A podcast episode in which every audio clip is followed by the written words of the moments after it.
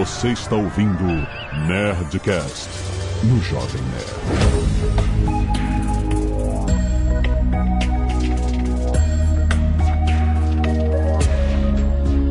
Landa, landa, landa, nerds! Aqui é Alexandre Antônio do Jovem Nerd e saber exatamente qual é a referência do primo rico denuncia a idade.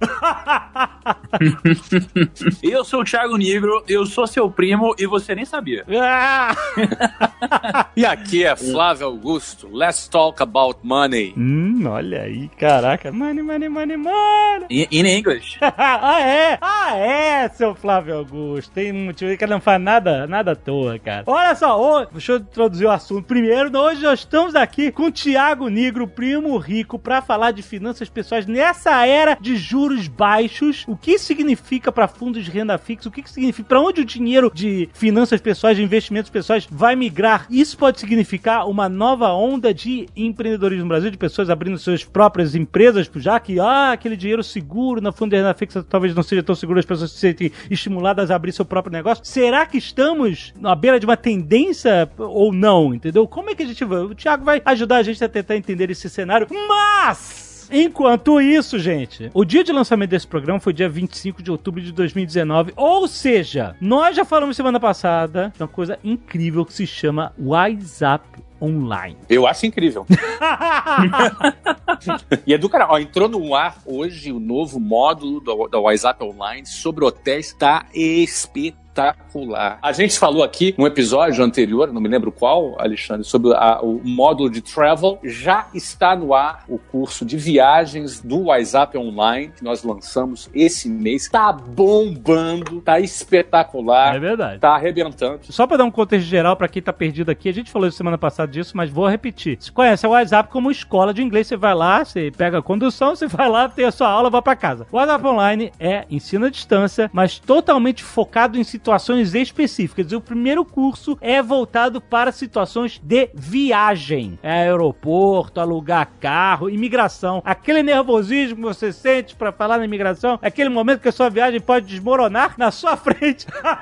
Cara, é muito maneiro o curso, totalmente voltado para essas situações, cara. Isso que é maneiro que o WhatsApp sempre cuidou do inglês dessa forma de lidar com o dia a dia, lidar com a praticidade do que vai resolver o seu problema imediato, certo, Flávio? É isso mesmo, e o- a produção está espetacular, naquele nível de produção cinematográfica. É muito inovador o, o projeto do WhatsApp Online e o motivo que a gente está falando logo no início do programa, antes até da gente conversar hoje aqui com o Thiago. Fala inglês, né, Thiago? I speak English, Flávio. A little. That's great, my friend. Eu tenho uma história pra falar depois sobre inglês, hein? É. Olha aí. Então, eu vi o Jovem Nerd fazendo entrevista em inglês semana passada. O que foi aquilo, Jovem Nerd? Eu fui aprendendo aos pouquinhos, ué. tá arrebentando, mandou bem, mandou bem. E assim, o WhatsApp Online, por que, que a gente tá falando agora no início do programa, antes da gente falar sobre o nosso tema, que é finanças pessoais? É porque existe um voucher de 120 reais que é válido somente até às 11 horas e 59 minutos da noite do dia 28 de outubro. Exatamente. Ou seja, como esse episódio vai entrar no ar no dia 25, tem pouco tempo. Se você tá ouvindo esse episódio antes do dia 28 de outubro, tem um link aqui na descrição desse episódio que te dá 120 reais. Se tiver Silvio Santos aqui, vai perguntar: quem quer dinheiro, né, cara? Porque esses 120 reais estão na tua conta. Ele não vai. Peraí, peraí, peraí. Não vai, você não vai dar 120 reais no aviãozinho pro cara. Você vai dar 120 reais de desconto, pô. Então, mas se o cara vai comprar e ele tem interesse, esse link que tá aqui embaixo vale 120 reais. Exatamente, exatamente. Pô, você não era tão bondoso assim, Flávio, quando eu te conheci, hein, cara? O que, que aconteceu com você, cara? Tá amolecendo? Mas isso, é, mas isso não é. Isso é promoção de lançamento, pra gente É. bombar. Já são milhares de alunos que já estão na plataforma. É verdade. E a gente É. quer decolar com esse projeto e prestigiar aqueles que estão entrando em- logo no início. O modelo de negócio é bem similar ao do meu sucesso.com, você que ouve a gente aqui no Nerdcast Empreendedor há tantos anos, ou seja, você vai ter acesso a uma plataforma com conteúdo online, com horas e centenas de horas desse conteúdo, que vão ser adicionados. Você vai, primeiro, já ter acesso a todo o conteúdo que já foi publicado agora no lançamento, só que, como assinatura anual, durante esse ano você vai receber mais e mais conteúdo que vão ser publicados ao longo do ano. Ou seja, você. É, cara, é muita coisa, vale muito a pena, um preço incrível, ainda mais com os 120 reais de desconto no formato virtual de aviãozinhos de dinheiro que vão voar pra você, que o Flávio Augusto vai jogar. Mas só até dia 28 de outubro de 2019, às 23h59. Então aproveita, cara, você tá empolgado. É, sei que a gente tá falando de empreendedorismo aqui, mas o inglês tem tudo a ver, que a gente sempre fala da WhatsApp aqui. Então vai lá, whatsapponline.com.br barra Jovem Nerd. Você já vai ter nesse link o desconto já aplicado. Seja feliz. Isso é muito bom. e, e, nada melhor do que falar de finanças pessoais, começando falando de um voucher de 120 reais. Agora a gente pode falar do Thiago, né? Exatamente. É o valor do seu dinheiro aí, cara. Vamos falar agora de 120 milhões, Thiago. 120 milhões? Vamos lá, cara. Você vai me dar 120 milhões? O que você vai fazer, cara?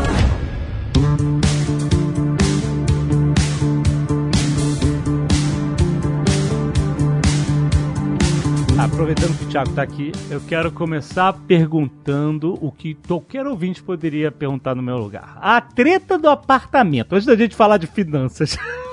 Cara, vamos começar com a treta, meu. Olha aí Caramba, que armadilha cara. você caiu, hein, Thiago? Tem que começar com a treta. É que assim, eu não tô por dentro da parada. Eu, eu soube muito por alto. Então, por isso que eu vou perguntar aqui como leigo mesmo. Eu lembro que lá em 2008, eu li Pai Rico, Pai Pobre, do Robert Kiyosaki. Achei, ah, caraca, é foda, ativos e passivos. Nossa, minha vida mudou, cara. e aí, recentemente, ele teve uma empresa dele que entrou em falência, aí todo mundo ficou falando, ah lá, o cara do pai rico, pai pobre, o cara falou que tinha que investir em imóveis, que essa é a parada, e agora o cara tá falido. E aí, de repente, um tempo depois, rolou um papo parecido. Tipo assim, caraca, olha aí o primo rico que advisor de finanças pessoais, o cara tá com um apartamento sendo leiloado e o cacete. Mesmo papo, me lembro que foi o mesmo papo lá, parecido. Tá parecido com a história do pai rico, pai pobre. Qual foi a da treta do apartamento? Pô, Alexandre, primeiro, cara, você é um cara que trabalha com audiência, você tem que deixar a polêmica pro final pra se virar audiência, cara. Já quer começar com a polêmica, cara. Cara, headlines first. Vamos lá. Assim, eu acho que, primeiro, vamos contextualizar um pouco, né? Assim, para quem não conhece o Primo Rico, enfim, eu sou o Thiago Negro, né? Tem o Thiago Negro e tem o Primo Rico. O Primo Rico é um produto, né? E o que acontece? A gente começou a crescer muito, né? Nesse ano a gente cresceu pra caramba. Hoje, a gente é, cara, o maior influenciador de finanças do mundo, assim. A gente tem mais de 10 milhões de pessoas todos os meses que acompanham a gente e tal. Então a gente cresceu muito rápido. Só que, como a gente fala de dinheiro, a gente fala de enriquecimento, de investimentos, de grana, de gerenciamento de patrimônio e tudo mais, o que, que acontece? Não tem tem nenhuma notícia mais quente do que você pegar alguém que se diz ter patrimônio, né? Que se diz ser considerado primo rico, uhum. aparentar não ter dinheiro. Não tem nada que dá mais audiência do que isso. Mas, nossa, o cara sempre diz que ele tá rico, mas na verdade ele tá pobre e tal. Uhum. Então, assim, isso é muito louco, porque eu clicaria nessa notícia. Né? Tanto é que quando saiu esse negócio, a gente, cara, virou trending topics global uhum. durante dois dias no Twitter. O Twitter é muito maluco nesse negócio, né? Caraca. Tudo polemizado primeiro. Porque, assim, antes de entrar o negócio da do apartamento, deixa eu só falar uma coisa. Eu faço uma coisa que é muito diferente das pessoas, que eu invisto parte do meu patrimônio pessoal de forma pública. Então, as pessoas conseguem saber parte do dinheiro que eu tenho investido, uhum. né? Então, eu tenho um quadro que todo mês eu vou lá e invisto. Então, eu tenho milhões de reais investidos publicamente que qualquer pessoa pode ir lá hoje e ver. Qual o tamanho da tua carteira pública hoje, investido hoje nos seus canais? Cara, a carteira pública hoje, ela tá em mais ou menos 5 milhões e 300 mil. Puta que pariu, o que, que eu tô fazendo fazendo Jovem Nerd aqui, cara? Porra!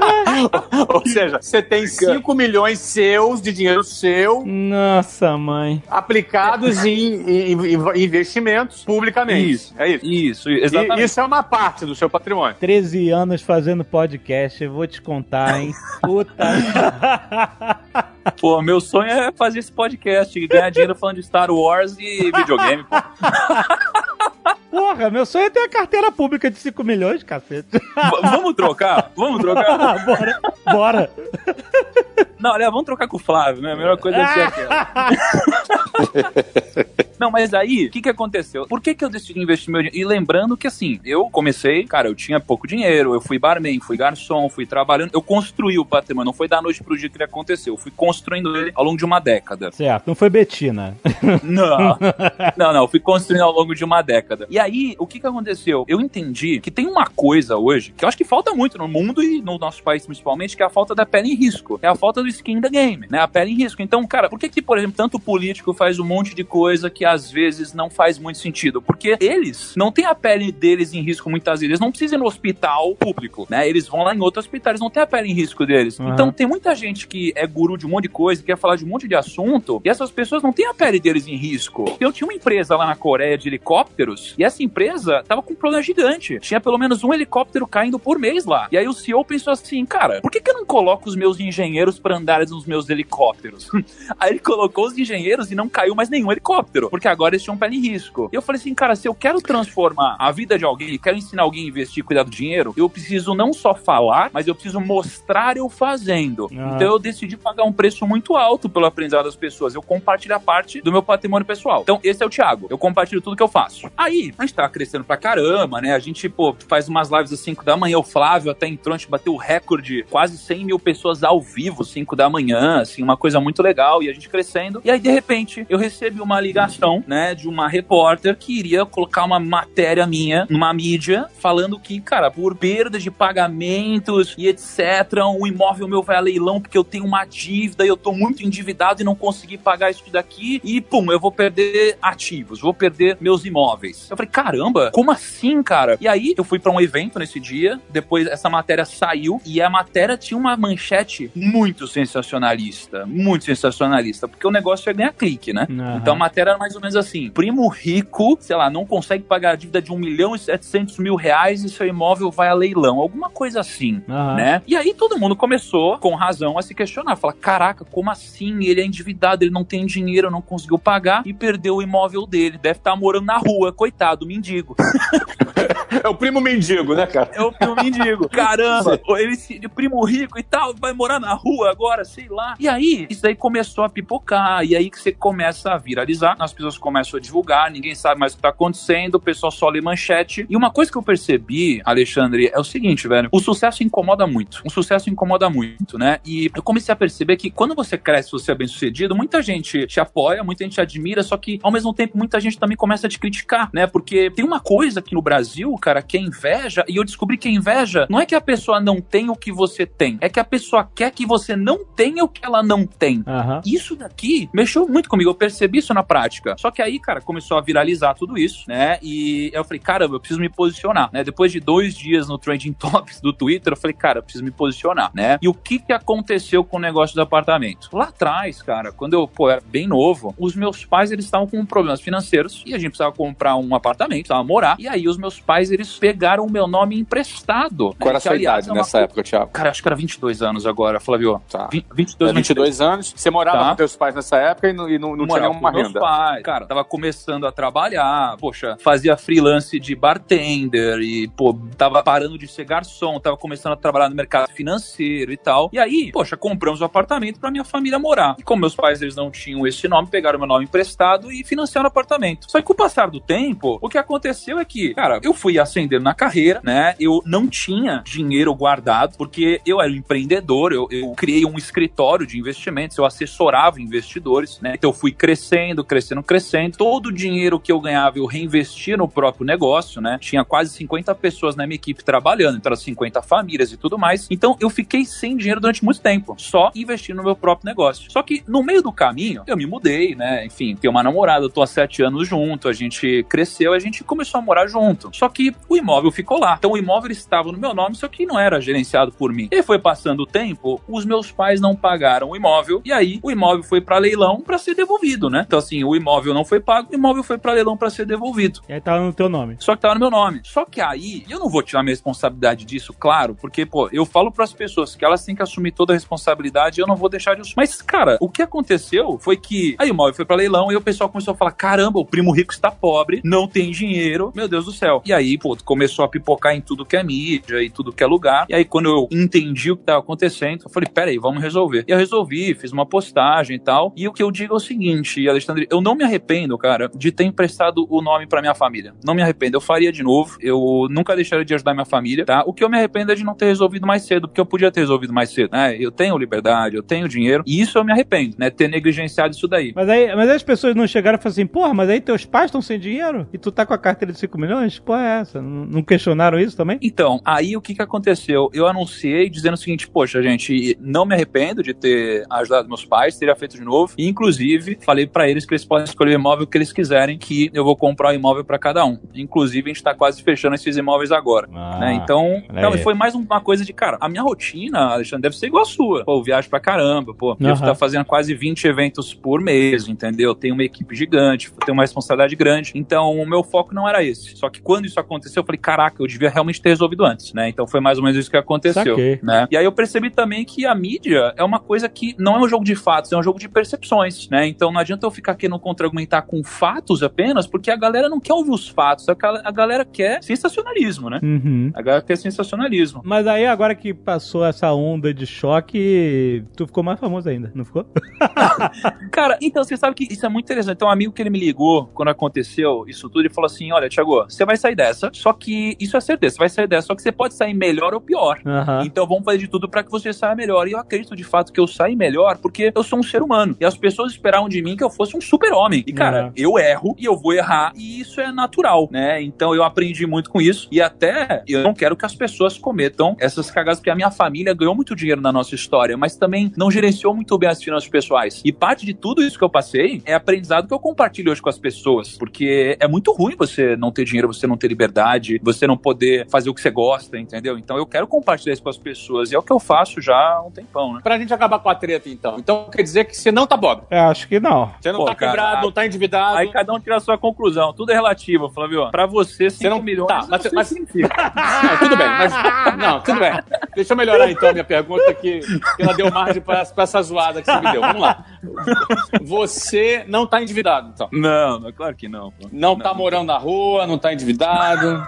Não virou primo pobre. Não estou debaixo da ponte, não, não tô assim, cara. Não tô passando fome, não tô desnutrido, tô tranquilo. Ótimo, ótimo, então. Então tá bom, então tá desfeita a treta, não é isso, Alexandre? Ah, não, é isso que eu queria ouvir, que eu realmente eu não sabia, eu sabia muito por alto, eu não mergulhei no assunto na época, mas eu só fiquei sabendo da treta. Quando o Flávio sugeriu, pô, Flávio, pô, traz o, o Thiago Negro pra, pro programa, eu falei assim, o Thiago não é o cara da, da treta do apartamento? Pô, cara, eu sou conhecido como o cara da treta do apartamento. cara. não, pra você ver como as coisas atingem. Isso é engraçado, né? Porque, cara, olha como são as coisas. Eu devo ter tido já, sei lá, umas 200 milhões de visualizações de conteúdo, cara, ensinando as pessoas, ajudando as pessoas e tal. E, cara, e o que sai na mídia é isso. Isso é muito ingrato, né, cara? É ingrato, é ingrato, claro que é. Eu tô exagerando aqui, você, eu, não acho, eu não sabia que você era o cara da treta. Eu sabia do Primo Rico, eu conhecia a imagem do Primo Rico, mas eu não conhecia nada mais a fundo, entendeu? Então por isso que eu, eu perguntei. Aí eu falei, Flávio, então eu vou ter que perguntar pra ele, porque eu realmente não sei a história, eu tenho certeza que essa história tem um lado dele, e aí vamos, vamos abrir o microfone pra ele contar a história, né? Aliás, você, assim, enfim, você já deve ter esclarecido isso, como você disse que já, só que aqui, às vezes, tem muita gente que, como eu, tá desinformada e, enfim, foi legal, foi legal você falar. When you organize your money, you get to manage your money. When you manage your money, you get to master your money. Deixa eu começar fazendo uma pergunta, então, pra ele, o, o Alexandre. Quantas pessoas, mais ou menos, tá, Thiago? Se, o- se você não souber de cabeça, tem investindo na caderneta de poupança no Brasil? Caraca, Flávio. Cabe- Bamerindos. No Bamerindos.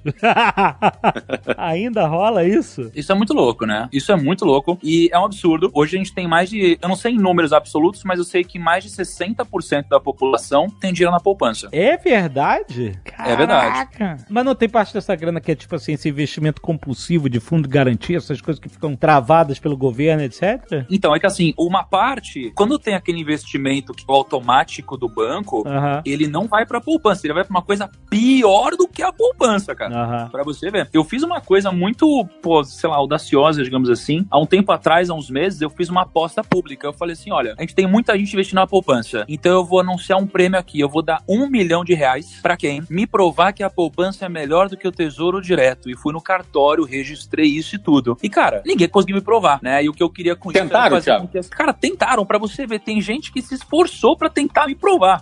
tentando usar brechas da matemática e tal. E isso é muito louco. E minha ideia com isso era tirar as pessoas da poupança. Muito do que eu faço é tentando ajudar o brasileiro a investir melhor, porque é um absurdo o que acontece, cara. É um absurdo. Tá Poupança é uma furada, é isso? Poupança é, um, é uma furada, é quase que um roubo legalizado, assim, porque não faz sentido. Teve um fundo que eu, eu peguei quando a taxa taxa Selic diminuiu, né, a taxa de juros diminuiu, a gente descobriu que tinha um fundo num banco que estava cobrando 5,5% de taxa de administração ao ano. Ao ano. Ou seja, é a mesma coisa que o rendimento da Selic. E aí, cara, foi muito louco isso, porque aí eu fiz o. Eu publiquei, convoquei toda a internet para ir lá cobrar o banco e no outro dia diminuiu essa taxa de administração. Então, a gente trouxe de volta pra grana dos investidores um bilhão de reais por ano, cara. Só por causa desse movimento, entendeu? Então, as pessoas investem muito mal, cara. Muito mal. Se você tá ouvindo a gente, pô, começa a estudar e investe, pelo amor de Deus, cara. Você tá perdendo dinheiro. Então, mas deixa eu te perguntar. A taxa de juros está caindo cada vez mais. Uhum. Anos atrás, fundos de renda fixa eram super atrativos justamente porque, no Brasil, né? Uhum. Super atrativos porque, tipo, a taxa de juros era, era alta e, tipo, você tinha uma puta segurança e um rendimento bem acima da inflação e, tipo, porra, deixa o dinheiro lá, ele tá quietinho, tá bonitinho, tá rendendo. E, tipo assim, eu sempre ouvi falar que, ah, nos Estados Unidos não existe isso porque a taxa de juros é tão baixa que as pessoas acabam sendo dirigidas ou a empreender ou a investir em ações porque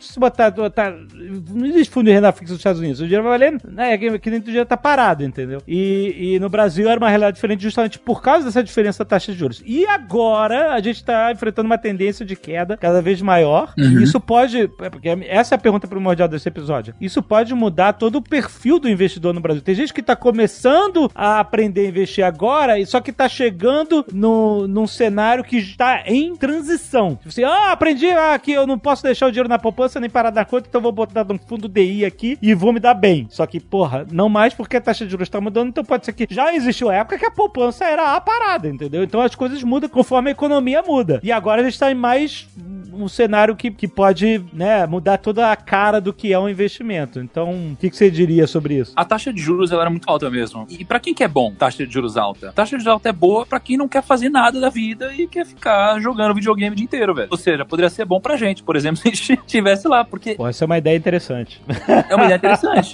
Porque, cara, você não faz nada, nada, e o dinheiro entra na conta. Mais ou menos em 95, cara, a gente tinha mês que o CDI, né, que é a taxa de juros, chegava próximo dos 5% ao mês. Ao mês, cara. Então, Uhum. sem você fazer nada, a sua grana crescia muito. É. Então, assim, os rentistas que a gente chama, aquelas pessoas que ficavam vivendo de renda da renda fixa, pra elas isso daqui era muito bom. Só que a taxa de juros baixa é muito boa pra economia, cara. É muito boa pro empreendedor, é muito boa pras empresas, é boa geralmente pra população, porque acontece alguns efeitos aqui. Imagina que eu sou uma empresa e eu tenho dinheiro pra investir. Cara, vale mais a pena investir no meu projeto ou vale mais a pena eu deixar meu dinheiro investido no banco sem fazer nada, sem risco, rendendo uma taxa muito alta? Né? Tem gente que se questiona, porque você vai correr todo um risco, montar toda uma operação, investir em toda uma fábrica gigantesca para gerar um retorno um pouquinho maior do que a renda fixa Quiçá trabalhar.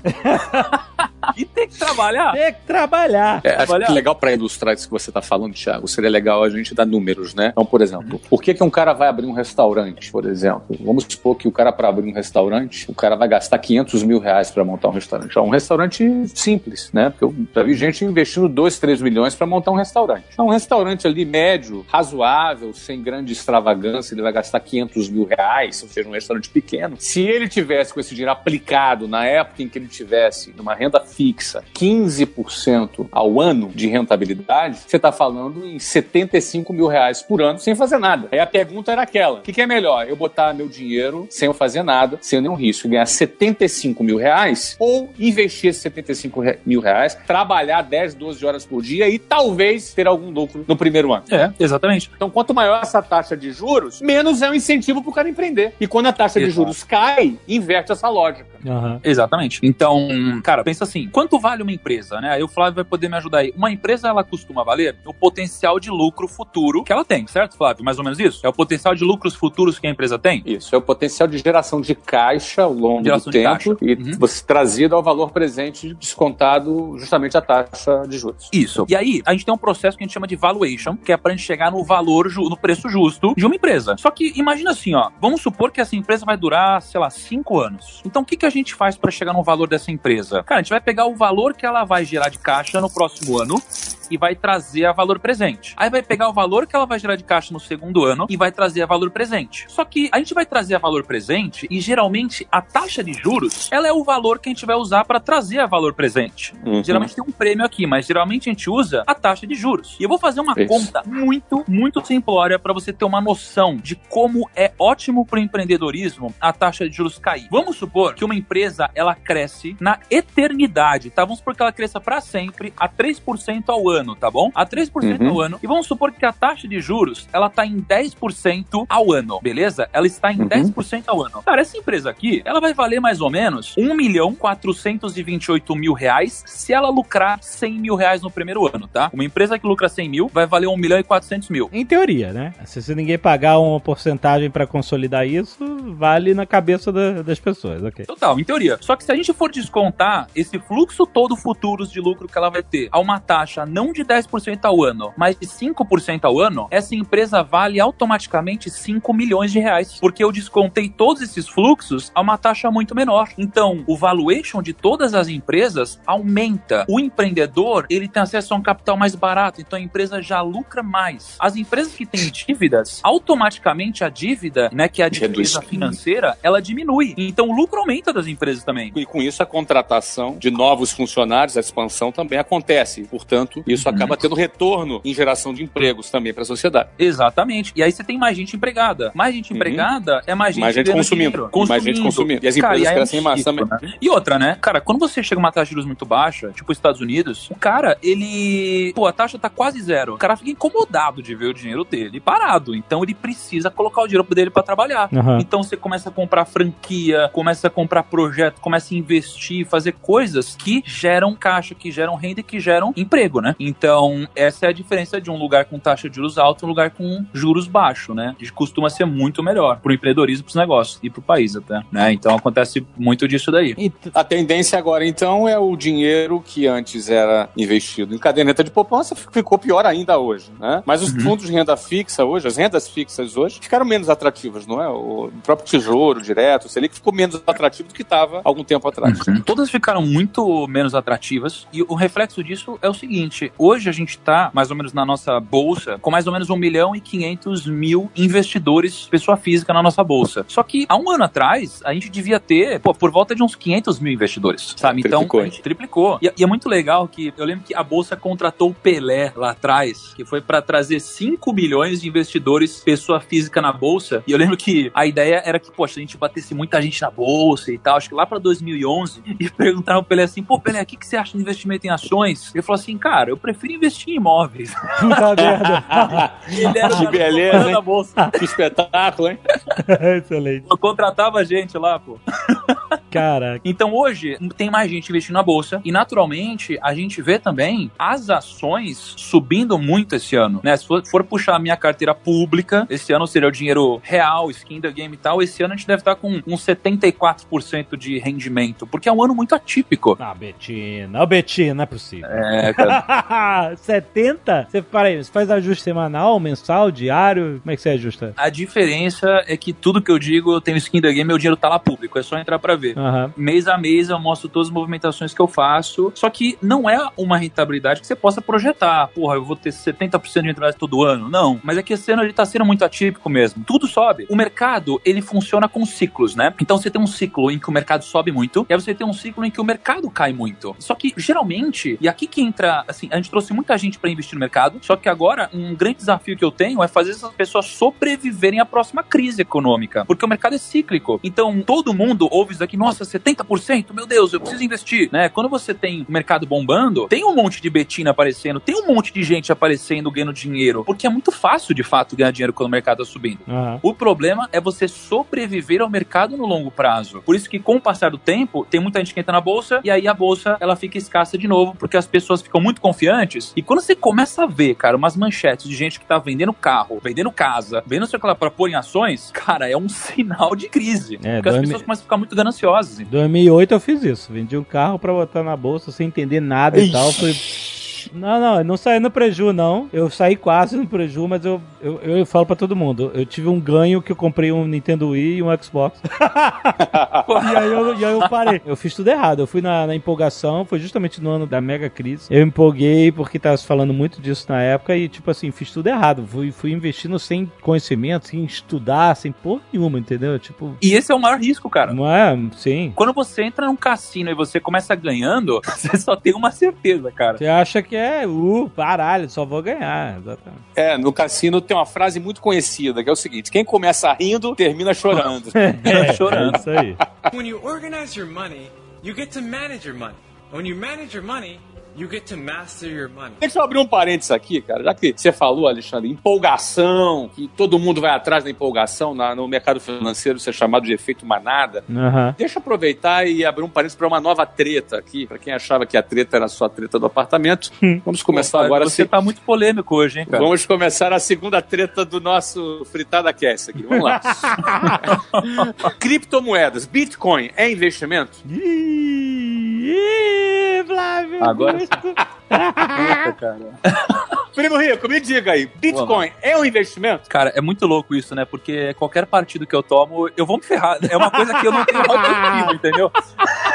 eu não tenho ROI positivo aqui, cara. Mas assim, o que, que eu acho? Deixa eu te devolver com outra pergunta. Comprar dólar é investimento? E o Flávio não gosta. Comprar euro é investimento? Pra mim, não. Eu costumo ter o posicionamento da moeda como parte da minha estratégia. Isso, mas aí é diferente. Você dolariza o seu Você patrimônio. dolariza o meu investimento, exatamente. Isso. É Mas diferente. Se você Agora, pegar o comprar para vender, comprar e vender. Ainda assim, eu, eu ainda acho que o dólar você tem um- uma proxy, você tem ainda uma referência. Não é? Eu estou tentando Uhum. me antecipar a- ao exemplo que você está dando. Mas eu não acho que assim, ah, vou, vou investir em dólar. Não, eu não acho. Eu acho que sim. Tem cara que faz trade de dólar, trade de moedas, não é? Tem caras que são Uhum. especializados nisso. Mas ainda assim tem um. Você tem um lastro e você ainda tem uma referência para fazer uma quantificação dessa moeda. Sim, total. Mas assim, quando você compra dólar, a priori você não tá investindo. Quando alguém fala pra mim, ah, vou investir em dólar, aí eu falo, sério, o que, que você vai fazer? A pessoa fala, ah, vou investir num fundo cambial, ou então é, só vou comprar dólar. Isso daqui não é investir, você dolarizou seu patrimônio. O que, que é investir em dólar? Pra mim, investir em dólar é você mandar seu dinheiro pros Estados Unidos, você comprar ações dos Estados Unidos, ou você Isso. investir num negócio nos Estados Unidos, você comprar um título de renda fixa nos Estados Unidos. Isso é investir. Por isso que quando alguém fala investir em Bitcoin, eu já penso automaticamente o seguinte: essa pessoa é fruto do efeito manada. Porque Uhum. o Bitcoin, ele tem um gráfico que, se você for ver, ele é, ele é lindo de ver. Você fala, caraca, se eu tivesse colocado 100 dólares aqui, eu tinha milhões de dólares, né? E aí a pessoa acha que por ter um gráfico tão ascendente, se ela comprar Bitcoin, ela tá investindo. Não. O Bitcoin, ele é visto por alguns como uma commodity virtual, como uma moeda digital. Então, se você compra Bitcoin, você não tá investindo, você só dolarizou parte do seu patrimônio. Eu, inclusive, tenho 2% do meu patrimônio em Bitcoin, porque pra mim funciona de uma forma muito parecida como ter ouro, é como uma reserva de valor. Então, eu acredito nisso. E até porque como a gente não consegue prever o futuro, né, essa é a magia do futuro, eu acredito que faz sentido a gente se expor a algumas tecnologias disruptivas ou a alguns mercados que têm um potencial de, cara, de tomar todo o resto, entendeu? Agora, se eu perder 2%, pra mim não tem problema. Eu simplesmente dolarizei, entre aspas, mas em Bitcoin parte do meu patrimônio, tá? É, então foi isso que eu fiz. Agora eu não acho que é investir, não. Não acho. Agora, olha que interessante, você acabou de dizer que tem 2% do seu patrimônio em Bitcoin. É quase que você está fazendo uma aposta, não investimento. É feito? Cara, não. Eu vejo como se eu estivesse comprando ouro. Pra mim é uma reserva de valor. Então você pega os mercados com uma crise muito forte. O que, que os caras fazem? Eles querem vender a moeda deles. e Eles não têm como, eles compram Bitcoin. Então Uhum. eu vejo muito como uma reserva de valor. Eu acho que, de certa forma, tudo acaba sendo uma aposta, porque ninguém consegue prever o futuro. Mas Perfeito. tem apostas mais fundamentadas do que outras. Nesse caso, cara, se as pessoas começarem a utilizar bitcoins, se você for ver, você tem grandes máquinas, a Cielo, você tem usando tecnologias por trás que envolvem o Bitcoin, entendeu? Você tem gente usando o Bitcoin, grandes instituições usando tanto o blockchain quanto o Bitcoin. Então, cara, se isso daqui virar algo realmente mainstream, poxa, eu tô Uhum. posicionado aqui, entendeu? Você está posicionado. Eu quero saber qual é a posição que você, quanto é que tava quando você comprou esses 2% aí.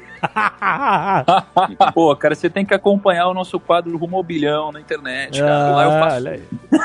Mas o lance é o seguinte: é porque tem muita gente que vendeu carro para comprar Bitcoin. Ah, é Certamente maluco. esse cara tem muito mais do que 2% do seu patrimônio em Bitcoin. É muito maluquice isso, é, com certeza. Isso é uma grande cagada, porque essa pessoa. Eu aprendi várias coisas no mercado. O que mais faz sentido pra mim hoje não é o que eu aprendi que me faz ganhar dinheiro, é o que me faz não perder. Matematicamente falando, não perder dinheiro te dá mais resultado no futuro. Então, uma coisa que eu sempre reflito sobre é sobre os ensinamentos do Warren Buffett, né? Warren Buffett, ele tem algumas regras que ele criou. Ele é o pô, maior investidor de todos os tempos. A primeira regra dele é nunca perca dinheiro. A segunda regra é nunca esqueça a primeira regra. Só que eu pensava que era uma coisa de finanças pessoais. E não é uma coisa de finanças pessoais, é uma coisa de investimentos. Porque veja só, se você tem 50, é, 100 mil reais e você perde 50% do seu patrimônio, você vai ficar com 50 mil reais. Só que para os 50 mil reais virarem 100 mil reais, você precisa render 100% disso daqui. Então, quanto mais você perde, mais difícil é você recuperar. Então, o que eu uso como mantra nos investimentos é ganância, medo e impaciência geram prejuízo. Se eu tô sendo ganancioso e não ambicioso, eu vou perder dinheiro, cara. Eu vou pagar caro nas coisas. Aham. Se eu tiver com medo, eu vou vender barato.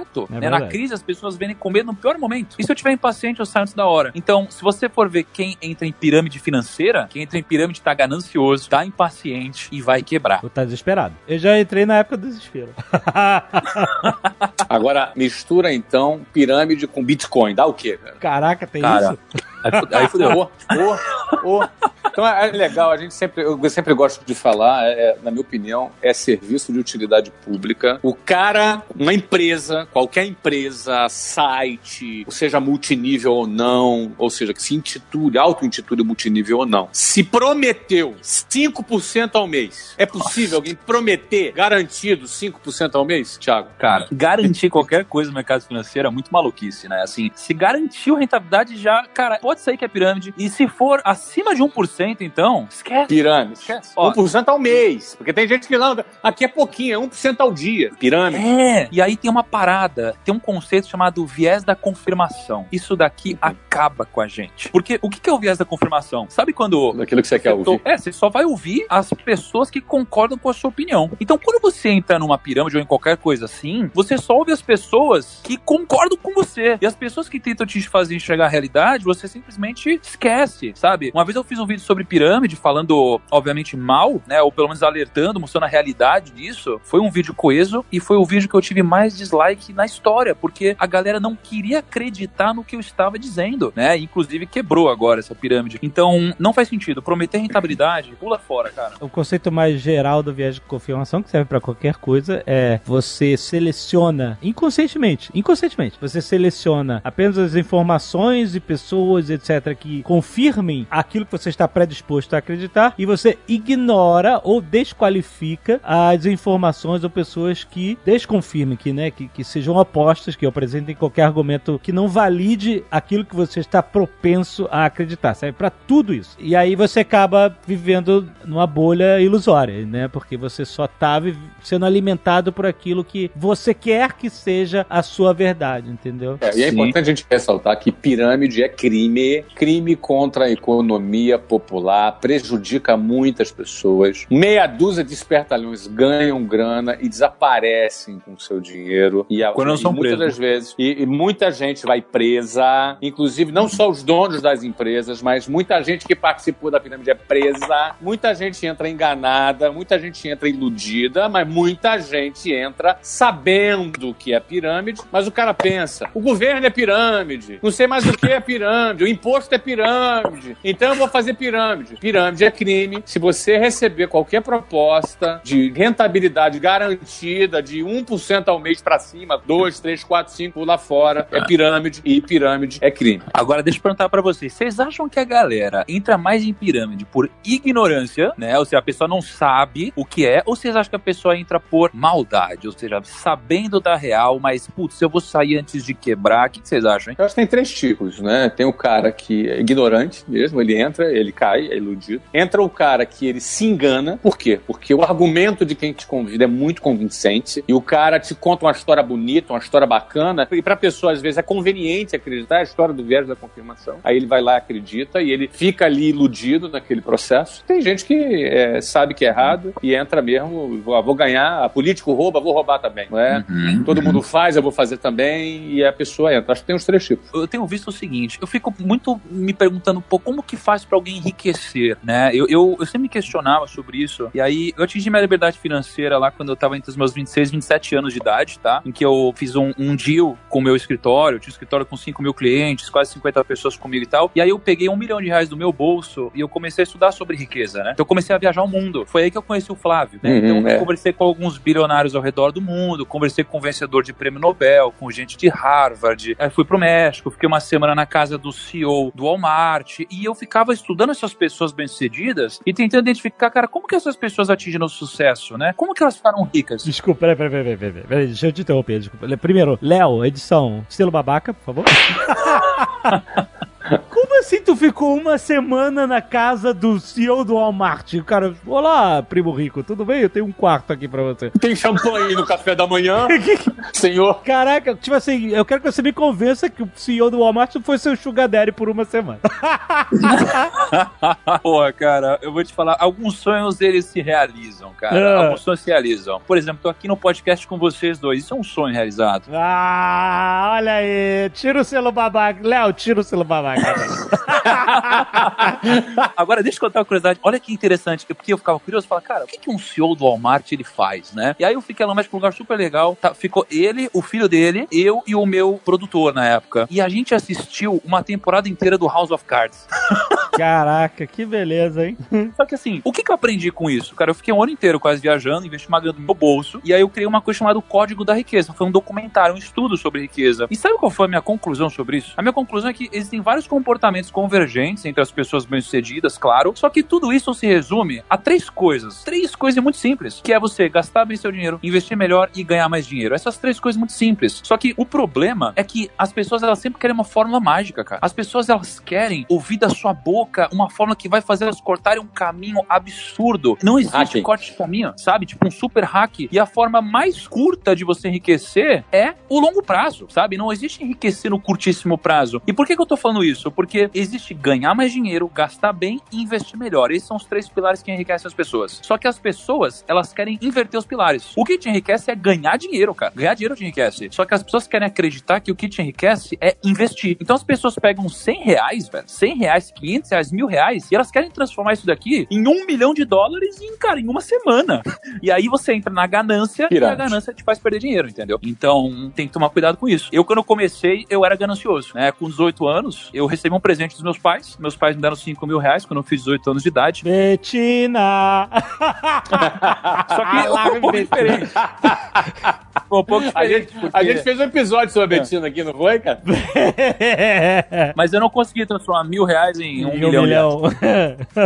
Eu transformei 5 mil reais em zero. Eu quebrei em uma semana. Em Uma semana? Porra, parabéns. Aí sim, aí eu respeito. Prêmio, parabéns. festa da Baby? Você mandou uma, uma festa da Baby, uma loucura assim? cara. Dá pra torrar ah, rápido. Dá pra torrar rápido. Dá pra torrar rápido, né, cara? Falando sério, você fez algum investimento com essa grana que não deu certo e torrou tudo, é isso? Então, eu achei que tá investindo, né? Eu. Ah. Porque quando você não tem noção sobre investimentos, você acha que investir é transformar 5 mil reais em um milhão. E aí você é levado ao erro quando alguém te diz isso. E eu achava que era isso. Pô, Ah. assistia os filmes de Wall Street, eu era muito novo, eu não tinha um mentor, digamos assim, nessa área, ou alguém que, cara, sei lá, me falasse, me... não tinha primos ricos pela internet. Então eu achava que ia transformar isso daí em milhões de reais. Aí eu fui investir na bolsa de valores. Só que o que aconteceu? Aí é um pouco mais técnico, mas Tu zerou? Tu zerou em uma semana na bolsa? eu zerei, cara, porque eu fui investir em ações de Petrobras. Ah, Não, só que olha só. antes do pré-sal, é isso. Nossa, faz tempo. Aí eu achei que eu ia enriquecer. E, e aí eu investi 5 mil reais em Petrobras. E Petrobras subia lá um dia 1%, um dia caía 2%. Só que pra quem não conhece investimentos, parece que isso aqui é muito pouco. Porque pensa, 1% sobre 5 mil reais é 50 reais. Aham. Né? Aí eu falei, não, eu quero investir em opções de Petrobras. Ah, parabéns. Parabéns. Aí você. Não, se é pra fazer uma cagada, faça bem feito, né? cara? É, faz direito, exatamente. Faz a cagada, aquela cagada, você colocar no alto de um pilar romano, né? E pintar de ouro, né? E eu tenho a nota de corretagem aqui depois. E aí o que aconteceu? Isso daqui me fez quebrar, só que eu acho que errar todo mundo erra, fracassar todo mundo fracassa. Só que, velho, fracassar não te torna um fracassado, entendeu? E aí eu acho que quando você erra, você pode aprender alguma coisa com erro ou não aprender nada, velho. Só pra deixar claro, tipo assim, não, ficou parecendo que investir em opções é a cagada. Na verdade, investir toda a sua grana em, em um mercado muito volátil e arriscado como opções que realmente pode te zerar sem conhecer muito, isso é a cagada. Essa é a cagada de ouro que a gente tá se referindo aqui. Não, cara, a faca pode servir pra passar a manteiga ou você pode matar alguém, né, velho? Então. é, é, o problema não tá nas opções. Só que aí, esse foi, inclusive, meu gancho pra começar a estudar sobre o mercado financeiro. Porque eu comecei a estudar e aí eu me apaixonei, cara, pelo mercado financeiro. financeiro. E aí eu falei, poxa, eu quero trabalhar no mercado financeiro, é disso que eu, eu gostei, eu quero e tal. Só que, cara, ninguém me deu oportunidade na época. Então eu comecei a fazer vários bicos. Eu fui garçom, cara, no Outback, sabe? Eu fui barman, trabalhei de madrugada em balada. Fui estagiar na Hershey's, engordei 16 quilos em seis meses. Nossa! e eu trabalhei em vários lugares. Eu, em um ano eu trabalhei em quase 10 lugares, cara. E aí ninguém me aceitou no mercado financeiro. Isso foi muito louco, né? Porque eu, minha única experiência até então era ter quebrado em uma semana. E aí eu comecei a estudar muito. E comecei a fazer entrevista de emprego nos bancos de investimentos e ninguém me aceitou também na época. Né? Aí eu falei, pô, eu vou empreender, vou montar meu próprio negócio na área de investimentos. Uhum. E aí depois de sete anos, aí funcionou, deu certo. E aí eu tenho um, um, um slogan, não sei se é um slogan, mas eu brinco que eu falo chora banco, né? Eu sempre falo chora banco e tal. Uhum. E a parada é que nenhum banco lá atrás acreditou em mim, nenhuma instituição financeira lá atrás acreditou em mim. E hoje, cara, quase todos os bancos do Brasil já me chamaram para ser sócio, para dar treinamento para equipe deles, etc. Então, cara, assim, para mim deu certo não desistir, focar no mercado financeiro e trabalhar pra caramba, entendeu? E não só ficar viajando. Uhum. E daqui veio esse meu sonho de, pô, estudar. E aí, quando eu estudei, eu descobri que as pessoas quebram muitas vezes porque elas querem uma fórmula mágica e não existe fórmula mágica, né? Assim, é, é, o sucesso é óbvio, né? Eu, eu, acho que ele é óbvio porque pensa assim, todo mundo gostaria de ter um corpo melhor, né, Alexandre? Todo mundo, né, velho? Uhum. Tem um, um, tanquinho e tal. Opa. Mas mesmo as pessoas sabendo o que elas têm que fazer, elas não fazem, velho. Então, uhum. assim, todo mundo quer ter um corpo melhor, todo mundo sabe o que você precisa fazer para ter um corpo melhor e ninguém faz. Uhum. E nos investimentos é a mesma coisa. E na dieta a galera fica procurando uma pílula mágica, sabe aquelas coisas? E igual dinheiro, cara, isso é fazendo cagada, é nocivo para você. É nocivo. Acho que qualquer pessoa consegue enriquecer, mas um qualquer não consegue, sabe? É, não é qualquer pessoa consegue enriquecer, porque a gente vai entrar todo aquele negócio de, de, da cadeia social, etc, que é mais fácil para uns, que é mais difícil para outros, etc e tal. Mas o que você tá querendo dizer é o seguinte, existe, existe a possibilidade de fazer direito e existe a possibilidade de fazer cagada, quando você tem como fazer, né? Exato. Eu concordo com você, mas o que eu disse foi, qualquer pessoa consegue, mas qualquer não consegue, entendeu? Então eu concordo com você nisso.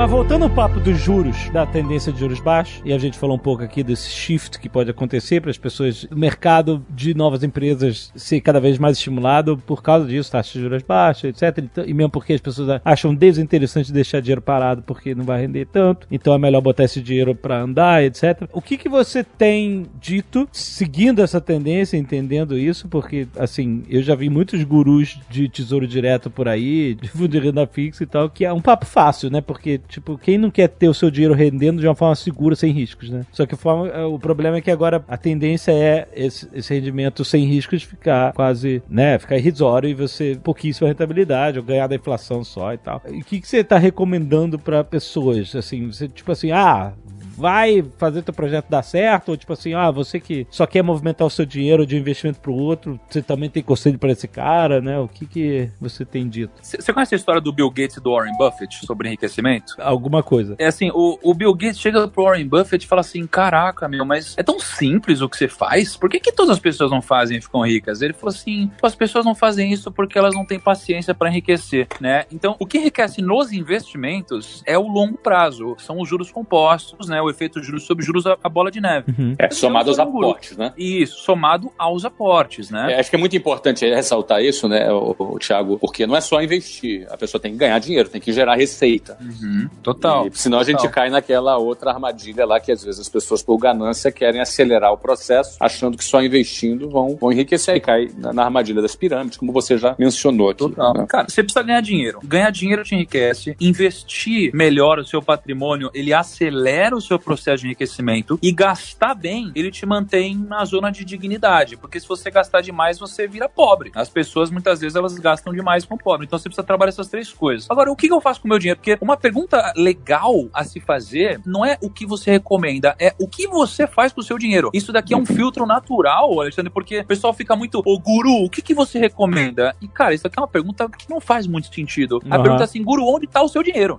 Entendeu? Aham. Pô, se o Flávio falar, eu tô fazendo isso com o meu dinheiro, eu falar, beleza, então eu vou fazer algo semelhante, eu vou me inspirar nele, entendeu? É porque o Flávio sempre propagou aqui que, tipo assim, ah, eu não, eu não gosto de investir em mercado de ações porque já perdi muita grana nisso, eu prefiro investir nas minhas empresas. Deixa eu só fazer um ajuste. Eu ganhei muito dinheiro na bolsa e perdi uma lá em 2008, junto com você. Eu perdi uma boa grana Uhum. ali. Porém, a partir de 2013, eu optei em investir nos meus próprios negócios. Porque investir na, na bolsa nada mais é do que você comprar um pedacinho de uma empresa. Não é? Exato. Você está investindo um pouquinho de uma empresa onde ali tem um executivo, tem um time que vai gerir aquilo. É, você vai comprar a empresa dos outros, que você não tem palavra nenhuma lá dentro, né? Você tá, ah, tô confiando no cara. Você não tem nenhum. Exatamente. você- É uma ação que Uhum. você não vota, que você não tem controle, você não tem governança. Não tem nenhum problema. Dá para você ganhar dinheiro, bastante dinheiro com isso. Você vê, o, o Thiago tá ganhando 70% de retorno sobre esse investimento dele esse ano. É, a minha política foi investir nos meus próprios negócios. Eu vou fazer um trade em cima dos meus próprios negócios. Essa é a minha posição. E na parte de da minha liquidez, a minha liquidez eu trabalho com investimentos com menos risco. Eu, eu sou um cara muito super arrojado em negócio e bem conservador em, na minha liquidez. Essa foi a, a composição que eu me sinto bem. Não tem coisa certa ou errado, né? É aquilo que a pessoa se sente bem. Assim, esse é o formato que eu me sinto mais confortável. A pergunta é: quantos Flávios Augustos tem por aí, entendeu? Essa é a pergunta. Porque o Flávio, cara, ele faz isso, mas não é todo mundo que tem esse talento. conseguir. Entendeu? Ou que vai conseguir fazer o que ele fez. É diferente. Agora, eu acho que é mais fácil você ter várias pessoas que investem bem o seu dinheiro em ativos mais líquidos, como ações e outros Uhum. títulos, do que alguém que chega em patamares como o Flávio Augusto e que tem o tino dele pra negócios, entendeu? E que Com trabalha, né? é faz. Porque assim, o que a ação o cara coloca, tem alguém trabalhando por ele, né? Nos meus negócios eu Exato. trabalho aí 10, 12 horas por dia nele, né? Tem Exatamente. um risco também, tem bastante risco. São modelos diferentes, né? São modelos diferentes. São modelos diferentes. Agora, imagina assim, é, eu- o Flávio disse, é, eu me sinto mais confortável de gerenciar meu negócio. Ah, tudo bem. Mas tem gente que se sente mais confortável comprando ações da Ambev e tendo o Jorge Paulo Lema gerenciando o negócio pra eles, entendeu? Uhum. Então, quando você investe em ações, eu gosto de olhar sob a ótica de, cara, agora eu tenho uma equipe de executivos trabalhando pra mim, né? Então, se o Flávio abrir capital, por exemplo, cara, sei lá, da, da Wiser, pô, e eu comprar ações da Wiser, eu vou ter uma equipe de executivos que eu é, acredito Eu virei, meu virei teu funcionário. é, Virei teu funcionário. Né? meu funcionário, entendeu? Melhor coisa do mundo.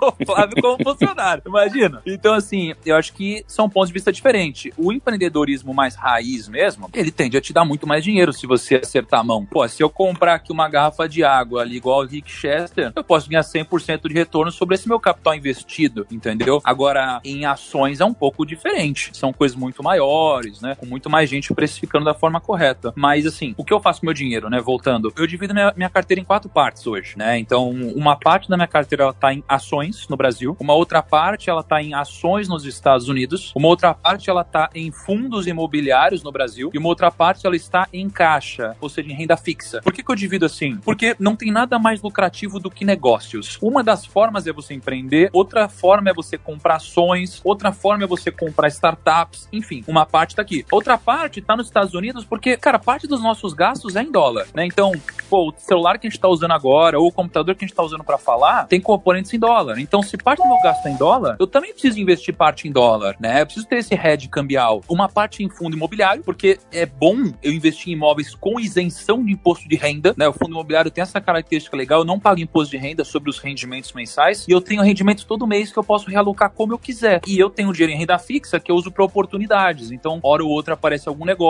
que eu invisto ou alguma oportunidade interessante. Então, sempre tenho um dinheiro em liquidez. Então, eu divido meu patrimônio dessa forma. E aí, dentro das categorias, eu escolho algumas coisas mais específicas, mas é assim que eu penso o meu dinheiro de forma macro, entendeu? Agora, cara, sabe uma coisa que eu acho que a gente tem que tomar muito cuidado quando a gente tá falando de grana? Tomar cuidado com conselhos, cara. Conselhos, assim. Porque a gente tende a ouvir muitos conselhos desde quando a gente nasce. E conselhos de pessoas que não têm dinheiro, sabe? Então, é muito louco isso, porque a gente fica ouvindo conselhos de pessoas que nunca tiveram resultado nisso, ao invés de ouvir conselhos de pessoas que têm resultado. Então, pô, sei lá, você vai jogar bola, você vai se basear nos maiores jogadores do mundo, vai olhar lá pro, sei lá, Cristiano Ronaldo, Messi, Neymar, né? Você não vai ficar tomando conselho com quem tá do seu lado só. Então, quando a gente tá falando de dinheiro, cara, tem muita gente que dá conselho que a gente tem que tomar cuidado. Então, isso daqui é um, um alerta que eu diria pra você nunca ouvir conselhos de quem nunca construiu nada. Principalmente quando você tá falando de dinheiro, que a maioria das pessoas não tem resultado. Eu acho que vale a pena ouvir esse alerta do Thiago. Bom, primeiro que ele se tornou, conforme ele disse, o maior influenciador da área eh, de educação financeira do mundo. A gente não está exagerando. Você tem quantos inscritos lá no, no, no YouTube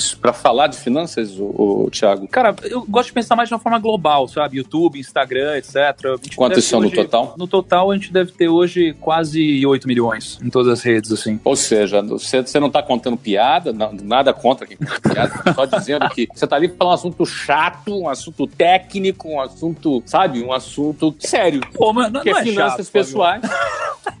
Mas o que, que acontece? Infelizmente, eu não acho chato, eu pessoalmente não acho chato, mas infelizmente, matemática é um assunto que é um horror para a maioria das pessoas no nosso país. As estatísticas mostram que poucas pessoas terminam o ensino médio sabendo escrever uma redação e dominando matemática, a matemática básica. É? Uhum. Então, nesse cenário de educação precária que nós temos no nosso país, a educação financeira ela foi e é negligenciada pela escola. As pessoas saem da escola e muitas das vezes da universidade não estando preparadas o um mínimo para saber sobre educação financeira, não sabem fazer um cálculo de juro composto, não sabem tirar os juros para saber se vale a pena comprar à vista ou parcelar, se vale a pena comprar um apartamento ou alugar, uhum. sabe se vale a pena comprar um carro ou fazer um leasing. Elas não têm o um mínimo porque passaram mais de uma década sentado nas cadeiras da escola sem aprender sobre educação financeira, que é básico. A educação financeira faz parte da vida de todas as pessoas de qualquer classe social. Ou seja, você tem todo esse sucesso nas redes, toda essa audiência, esse espaço, que acabou de dizer aqui que não está quebrado, que não está endividado, que é, é, justamente né, os meios de comunicação já tentando ali tirar uma casquinha dessa audiência, mas por quê? Um assunto às vezes tão aparentemente complexo, mas não é complexo. Né? Então, parabéns, Thiago. E, poxa, é legal, acho que mandar essa mensagem para que as pessoas elas se preocupem em se desenvolver na educação financeira, porque vale muito a pena. Não necessariamente você vai ficar rico ou milionário, mas certamente você vai ter uma vida melhor, vai aplicar melhor seu dinheiro e isso vai se redundar em ganhos financeiros para você e para todo mundo. Né? Agora, eu fiquei com esse negócio na cabeça aí do, do Thiago passar a semana na casa de bilionário. Ô, Flávio, deixa eu passar uma semana na tua casa aí. Putz, cara, a gente. Enfim, vambora, vambora, vamos marcar. A gente tá pra jogar lá aquele fliperama do Star Wars. Ah, ah, ah, por favor. When you organize your money, you get to manage your money. When you manage your money, You get to master your money. Eu fui criando ao longo do tempo alguns princípios que são importantes para mim, assim, e tem dois que acho que podem ressaltar, que me ajudaram muito e que acho que podem ajudar quem tá ouvindo a gente também, que, cara, me ajudaram a ter resultado e acho que podem ajudar também quem tá ouvindo a gente a ter resultado, que são sobre sacrifícios, assim. Tem alguns sacrifícios que de fato a gente precisa fazer, eu acredito, para você poder ter mais resultado ou para ser rico, ou seja lá o objetivo de quem estiver ouvindo a gente. E esses principais sacrifícios são, cara, sacrificar a necessidade de ser querido, sabe? Então, as pessoas que querem ser queridas e amadas por todo mundo, elas talvez não sejam amadas por ninguém. Então, sacrifica a necessidade de ser querido para ser respeitado. Eu acho que isso aqui é importante. Sem virar um filho da puta. Sem virar um filho da puta, total. Mas é porque realmente, cara. É, eu acho que é saber que não vai agradar todo mundo. É, acho que é importante isso. a gente saber que não, por mais que a gente queira, a gente não vai agradar a todo mundo. E acho que também é muito importante nesse quesito o cara entender que dizer não é importante, né? Dizer não é importante, né? O Steve Jobs já dizia, foco é dizer não para grandes projetos, né? Porque dizer sim vai te, vai te lotar. E, então, isso é a primeira coisa. E a segunda coisa é sacrificar o perfeccionismo, cara. Ser extremamente perfeccionista te faz perder muitas oportunidades, assim. E aprender fazendo e estudando, claro, mas muito na prática te ajuda pra caramba, te dá atração, te dá velocidade. É, botar a mão na massa, né? Isso aí. Porque você tem hoje o, o empreendedor mindset, o cara fica viajando e faz um puta business plan, e daí... Empreendedor mindset. Porra. Ah, exatamente. E, aí, é, e quando ficar pronto o business plan do cara, alguém já veio, já fez o um negócio, já vendeu pro Flávio, já ganhou dinheiro, o Flávio já Porra, vendeu Flávio. de novo. Entendeu? Então é isso, cara, que eu queria dizer. Muito só. bem, e... grande, grande papo, grande papo. E assim, antes de encerrar, Alexandre, só lembrar pra galera dos 120 reais de voucher, o link tá aqui embaixo. Exatamente. Tá? Ó, é só até dia 28, gente. Eu tô aqui repetindo isso. Só tem quatro dias aí, até dia 28, WhatsApp online, aqui no link. Valeu, galera. Até mês que vem! Este Nerdcast foi editado por Radiofobia, podcast e multimídia.